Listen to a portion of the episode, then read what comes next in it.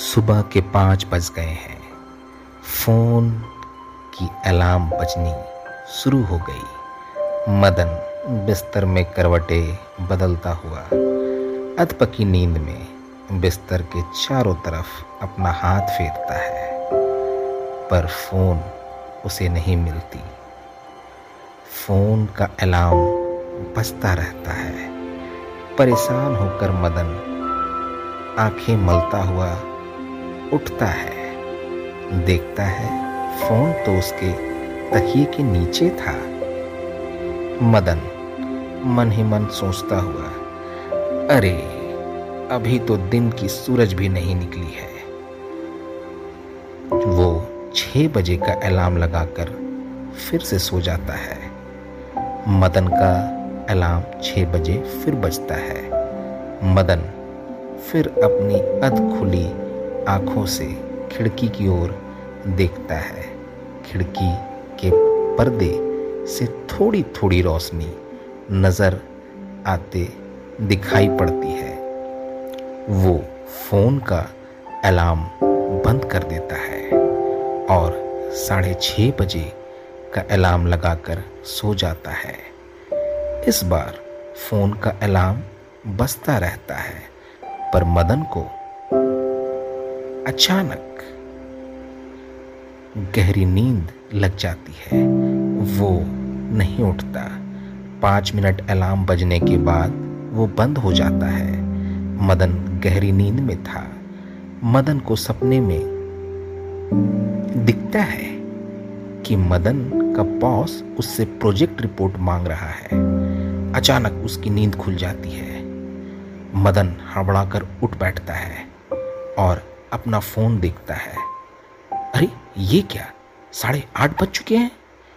नौ बजे तो ऑफ़िस पहुँचना था और साढ़े आठ यहीं बज चुके हैं। मैं ऑफ़िस कैसे पहुंचूँगा?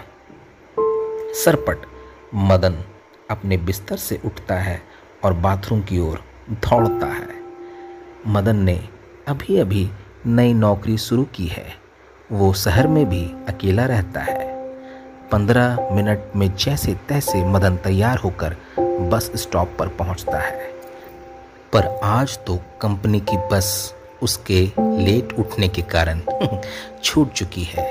ऑफ़िस का समय नौ बजे से शुरू होता है और मदन नौ बजे बस स्टॉप पे पहुँच कर ये सोच रहा है, काश मैं छः बजे उठ जाता तो नाश्ता बना लेता, थोड़ा एक्सरसाइज कर लेता, आराम से ऑफ़िस पहुँचता फिर।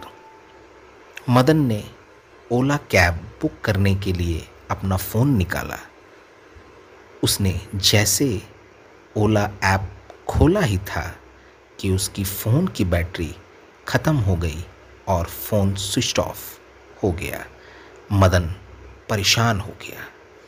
वो घर वापस लौट आया और फ़ोन को चार्ज में लगा दिया। मदन ने देखा फ़ोन चार्ज नहीं हो रहा है। उसने दो तीन बार चार्जर के पिन को फ़ोन से अलग किया, फिर उसे अंदर बाहर किया, पर कोई फ़ायदा नहीं। फिर मदन ने फ़ैन का स्विच ऑन किया तो पता चला कि लाइट चली गई है। अब मदन और भी ज़्यादा परेशान हो रहा था। तो देखा आपने कैसे एक छोटी सी आलस के कारण आज मदन के साथ क्या क्या घटित हुआ? तो अगली कड़ी में हम जानेंगे कि आगे मदन के साथ क्या होता है। मदन का बॉस उससे क्या पूछता है? मदन अपने बॉस को कैसे फेस करता है? और उसके जीवन में इस बुरी आदत के चलते क्या उथल पुथल होती है? तो मिलते हैं पार्ट टू में।